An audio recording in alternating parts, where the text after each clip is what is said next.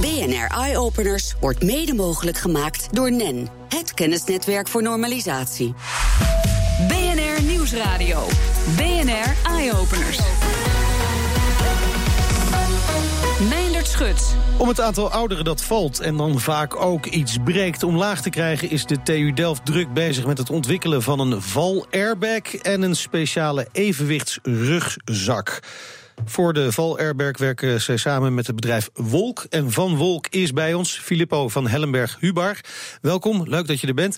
Ehm, even, eerst maar eens even het probleem neerzetten. Hoe groot is het probleem? Vallende ouders die dan ook echt iets breken, hè? vaak de heup. Nou, wat je ziet is dat uh, één op de drie ouderen valt één keer per jaar. En uh, dat resulteert in Nederland in 16.000 heupfracturen per jaar. Dat is ongelooflijk veel. En uh, van die 16.000 weet het ook niet iedereen het te overleven, hè? begreep ik. Nee, en één op de vier ouderen die gevallen is, die overlijdt binnen het eerste jaar. Ja, dus echt wel een, een groot probleem. Uh, belangrijk voor de zorg om daar iets aan te doen. Uh, Heike Valerie, uh, jij bent betrokken bij dit project hè, vanuit de TU Delft. Hoe gaat een val-airbag, want daar hebben we het op dit moment over, helpen bij dit probleem? Ja, de Val Airbag is een product uh, wat uh, Wolk aan het ontwikkeling is. En samen met de TU Delft uh, werken we aan herkenningsalgoritmes... die op basis van de menselijke bewegingen zien als een val gebeurt. En ja. als dat gebeurt, dan gaat de airbag opblazen en beschermt de heup. Ja, want je wil natuurlijk niet dat hij om de havenklap uitblaast. Exact, dus het is nog heel moeilijk om te onderscheiden... Ja. tussen een echte, echte val en een beweging die wel lijkt op een val. Want hoe ver zijn jullie daarmee? We zijn al redelijk ver, dus wij combineren uh, onze al lang bestaande kennis over hoe mensen lopen en bewegen en hoe tweebenig lopen überhaupt werkt, met de sensordata die we krijgen van de wolk. Dus okay. het, is, uh, het is geen project wat, uh, wat direct uit het niets bestaat. we maken veel gebruik van bestaande kennis en hebben al redelijk veel bereikt. Want, maar, maar Filippo, hè, want ik plof thuis nog wel eens in een bank of een stoel. ouderen zullen dat misschien wat minder snel doen, maar kun je dat onderscheid inderdaad maken? Uh, ja, dat uh, onderscheid dat is een van de moeilijkste okay. uh, dingen om te onderscheiden. Maar dat lukt al goed. Oké, okay, maar hoe werkt dat dan precies? Want je moet dus een algoritme hebben dat dit gaat bepalen. Hoe, hoe werkt dat? Kun je ons mee? Want het is misschien best wel -hmm. moeilijk, maar uh, voor leken. Ja, maar neem ons toch even mee. Ja, het algoritme uh, leunt op modellen van hoe mensen normaal bewegen. Dus we kunnen uh, met extra informatie van die sensoren bepalen of die persoon nog wel of niet in controle is van de beweging. Oké. Okay.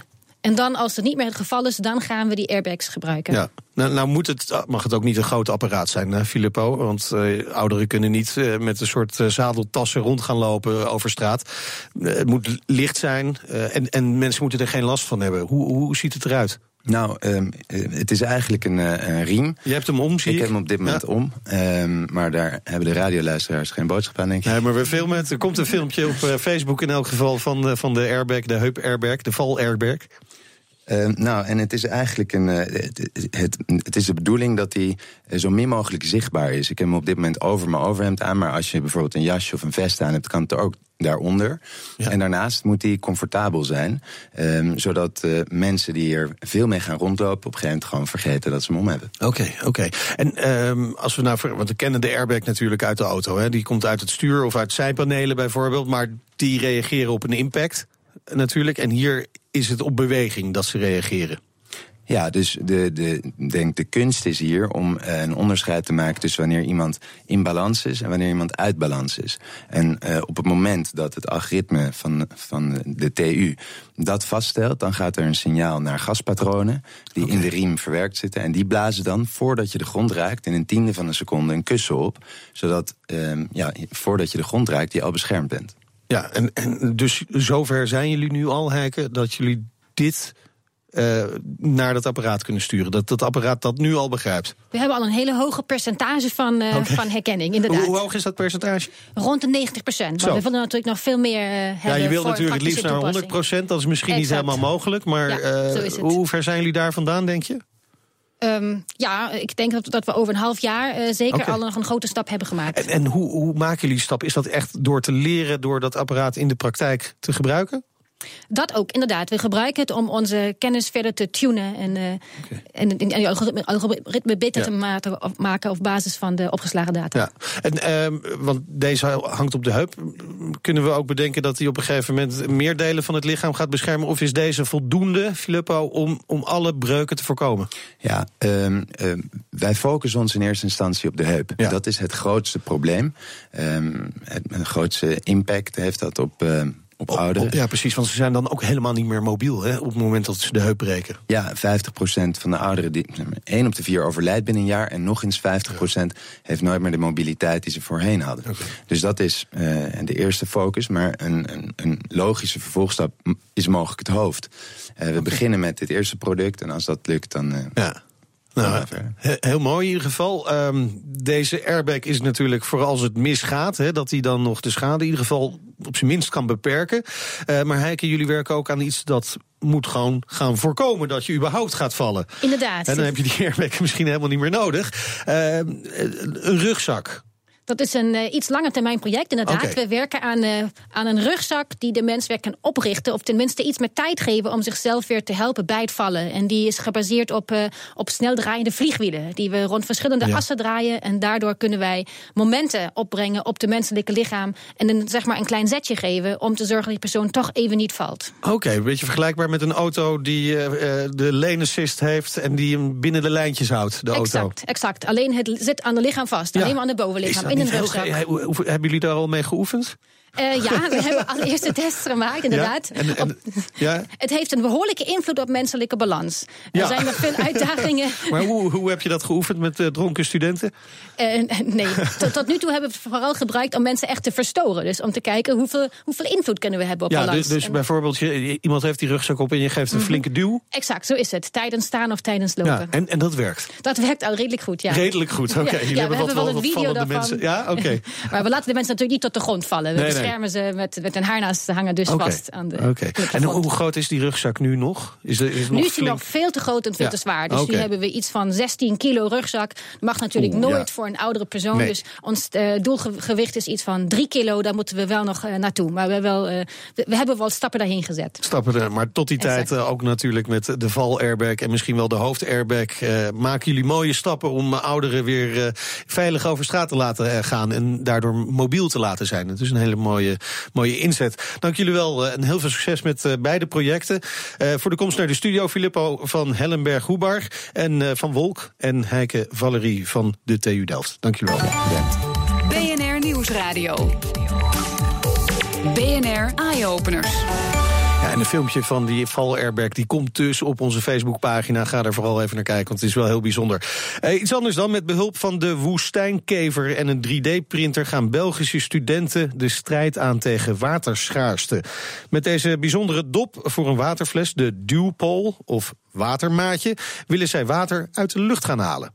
De woestijnkever is, um, is bijzonder interessant. Um, ik ben bijvoorbeeld zelf nog naar Namibië geweest. En um, wij hebben daar ook een, een gids gehad en die was bezig over de ingeniositeit en de survival mechanismen um, van, um, ja, van diverse dieren die daar, die daar uh, leven. En één daarvan is bijvoorbeeld de woestijnkever. En die woestijnkever heeft ook wel eens dorst, weet Steven de Blik van de Universiteit van Gent.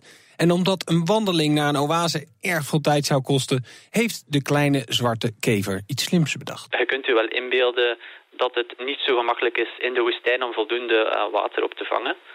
Dus wat dat die kever eigenlijk doet, die um, heeft nanostructuren op zijn schild, die ervoor zorgt dat water rapper erop condenseert.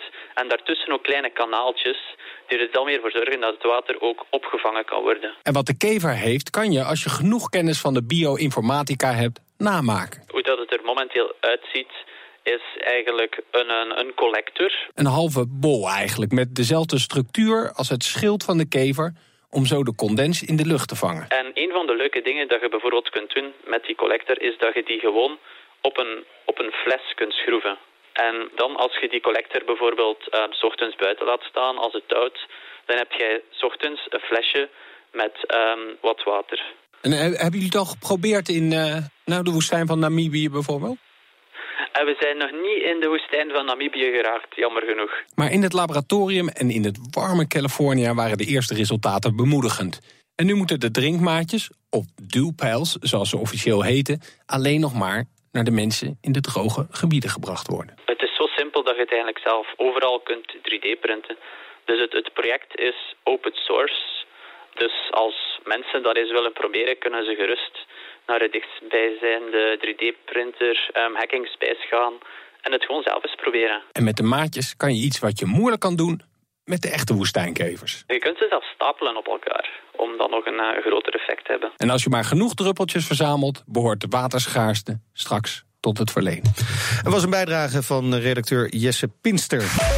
En straks, waar je ook bent, hiermee heb je altijd een stevige waterstraal bij de hand. En dat kan best handig zijn. Nieuwsradio. BNR Eye Openers. De Aqua to go is precies wat de naam al doet vermoeden. Water voor onderweg, maar dan wel onder hoge druk. Het bedrijf achter deze mobiele hoogdrukspuit is Arpo. Frans van der Loo en Bas Willemsen van Arpo. Uh, bij een waterspuit denk ik aan een uh, flink snoer. Aardig wat energieverbruik. Ik heb wel eens een auto ermee schoongemaakt. Mag niet meer zomaar op de openbare weg. Maar met jullie product heb je dat lange snoer niet meer nodig. Uh, Bas? Kan ik jou als eerste het woord geven? Ja, dat mag. Uh, nee, dat heb je inderdaad niet meer nodig. Uh, alles zit eigenlijk in, het, uh, in de unit, een batterij. Nou, je kunt er ongeveer een half uurtje mee spuiten. Ehm, en ja, je vult hem af met 17 liter water, 20 liter water. En je kunt je auto wassen, je fiets, noem maar, maar op. Ja, ja. dus het is mobiel, oplaadbaar. Ja. Want er zit een batterij in. Dan denk ik van ja, een half uurtje spuiten. Dan heb je een flinke batterij voor nodig. Dat zal een loeizwaar ding zijn. Nee, dat is hij niet. de, tegenwoordig met de nieuwe batterijen, dus een lithiumbatterijen, zijn uh, vrij compact. Um, ja, je hebt het zelf gezien. Het is een batterijtje ongeveer ter grootte van een, uh, van een zaklamp. Ja, sterker nog, er zit zelfs een zaklamp in, hè? Ja, ja. Uh, als je het toch gaat ontwikkelen, dan kun je dat gewoon lekker meenemen. Dus dat is geen Oké, okay, maar de batterij die, die jaagt tussen de waterspuit aan, maar ja. is ook een zaklamp? Dus meteen een zaklamp. En daarbij is er nog een USB-aansluiting. Dus je kunt je iPhone okay, ook nog eens even lekker lang gebruiken. Makkelijk met een Pokémon Multifunctioneel. Ja. Ja, precies. Oké, okay, dan blijven we even kritisch. Uh, gaan we eens even kijken. De spuitkracht, Frans.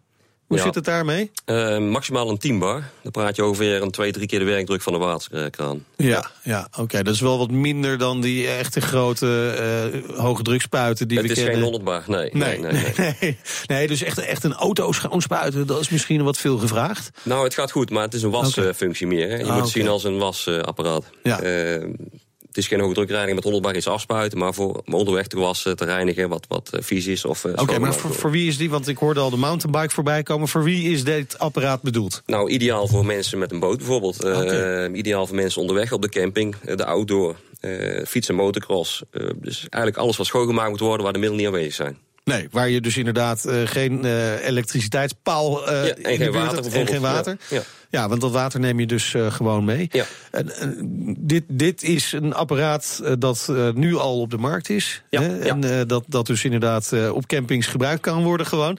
maar ik begrijp dat jullie ook bezig zijn met een mobiele douche. Ja, het nieuwste apparaat is een mobiele douche. een oplaadbare douchekop, zeg maar. Dus uh, je hangt hem ergens in een uh, emmer of in een uh, waterbassin. En je kunt ter plekke douchen. Dus ook met oplaadbare accu, ook voor Die mee te nemen. je gewoon in, ja, in, in, een, een emmer water, in een emmer water. Ja. Oké, okay, en verwarmt hij dan ook? Of dat dan... uh, nog niet, dat is de volgende stap. Ja, echt serieus, daar zijn jullie mee bezig? Ja, natuurlijk. Ik moet altijd blijven zoeken naar uh, nieuwe oplossingen.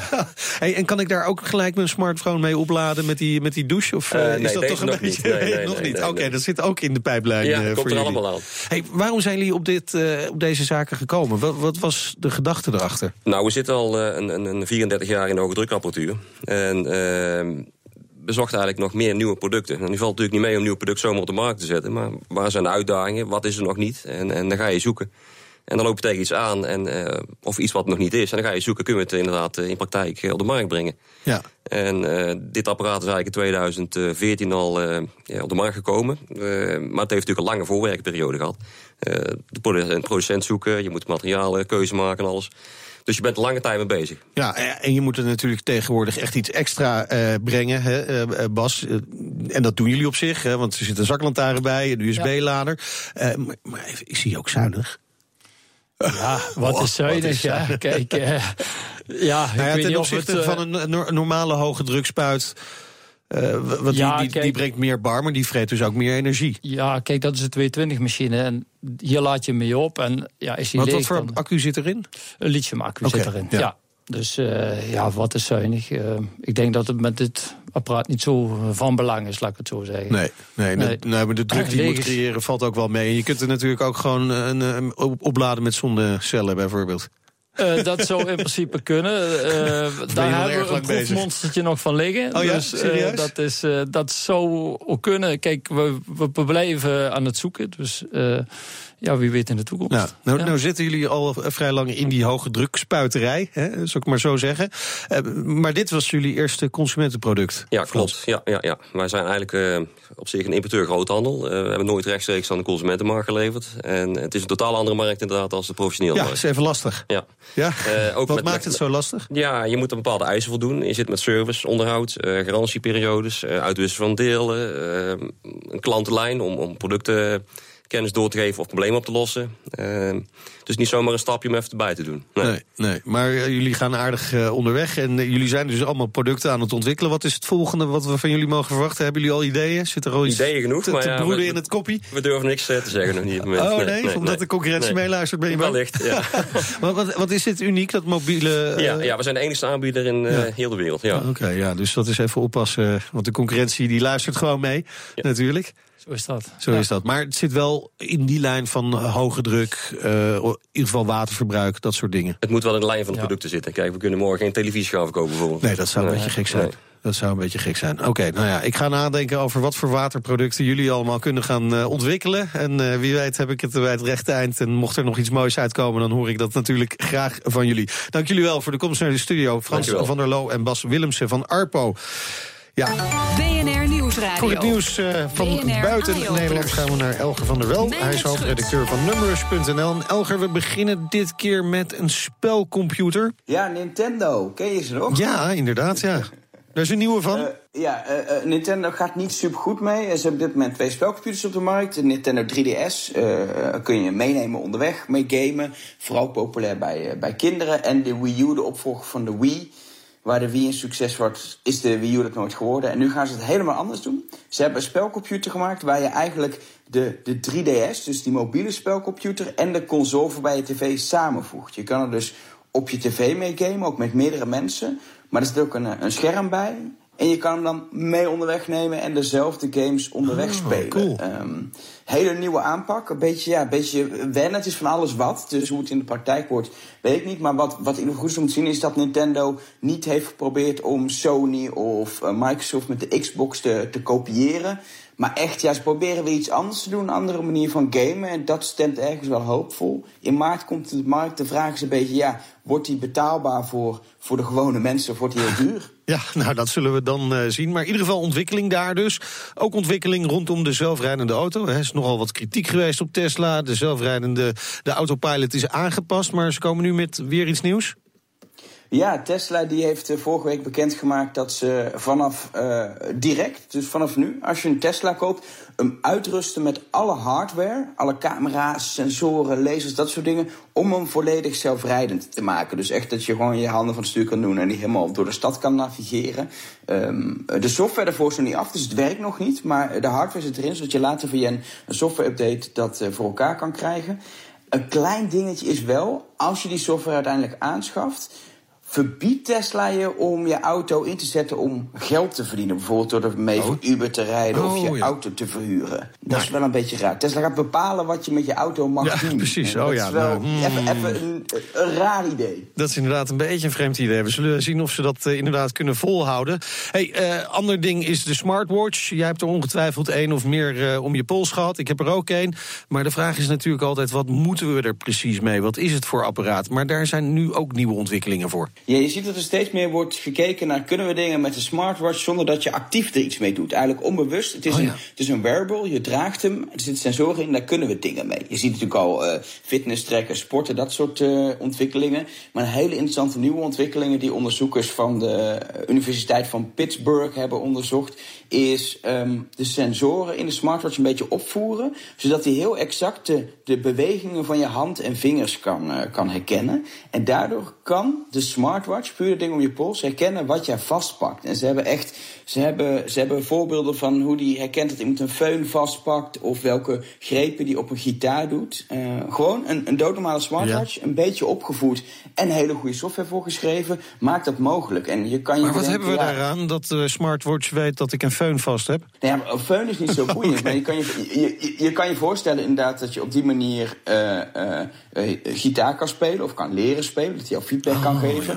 Maar bijvoorbeeld ook als het gaat om, om beveiliging. Dat je weet welke, welke schermen jou aanraakt. Zodat jij geïdentificeerd bent of, of dat soort dingen. Ehm, het, is, het, is, het punt bij dit soort dingen is altijd... Het is eerst de, de wetenschap...